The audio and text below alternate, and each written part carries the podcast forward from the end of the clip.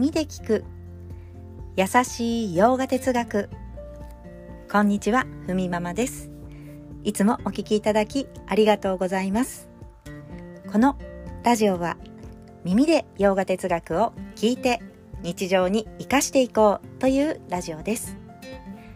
ラジオの原稿をノートに載せています。テキストでご覧になりたい方は URL を貼りますので、よろしかったらご覧ください。はい、では今日のテーマ、自分に納得するとき、どんなとき？というテーマでお話ししたいと思います。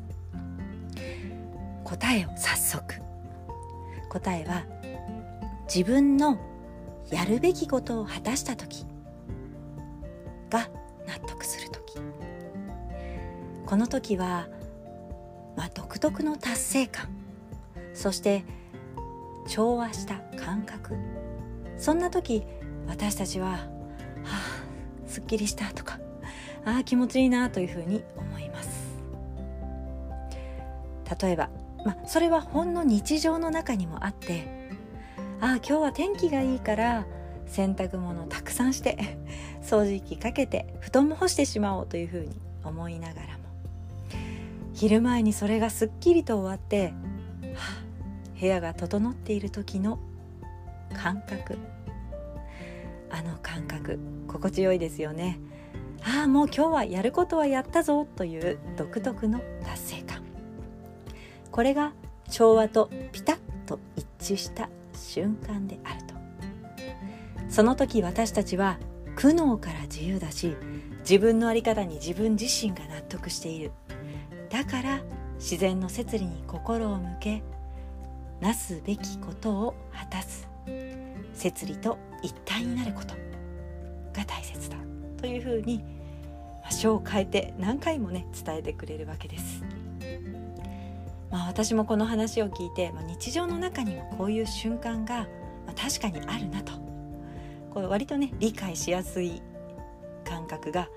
あったのを覚えています。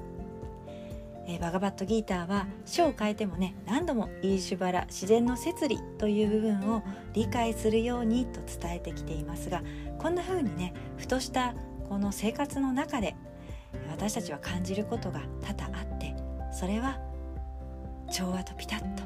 一致した瞬間であるということですね。そしてバガバットギータを読みながら、自然の摂理だよね、イーシュバラだよねとか、ブラフマアートマンのこと言ってるよねと情報の一部にするのか、それとも自然の摂理というのはバガバットギーターの中で述べられている言葉や、そしてその中にある実践法をやってみて自分自身で検証していくのかというところ、ここが大切だということも伝えています。なすべきことを果たし、淡々と大いなるものに心を向けていく、摂理と自分が一体だというふうに、なすべきことをしている時というのは摂理と自分との、対話ですね。これを行いを通して、確実にコミュニケーションを深めていっているというふうに捉えています。そしてそれを知りながら、その知性で経験を学ぶことで、見えているレベルでも自分は一体だし、目には見えない摂理のレベルでも自分と摂理は一体だというふうに理解していくことができます。恐れや不安が外れ、感情、揺れ動く心もすっかりと落ち着き、くつろいだものになっていくということです。頭だけで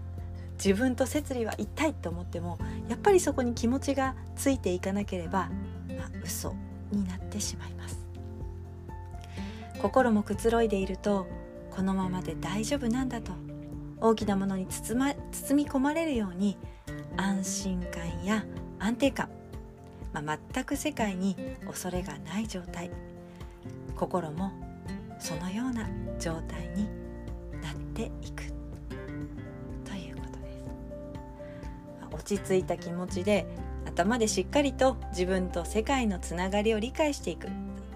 そのことで自由になった人が何人もいると言います。それは理想でもないし、私の考えでもなく、事実ですよというふうに実はクリシュナが言っています。はい、では今日はこんなところで。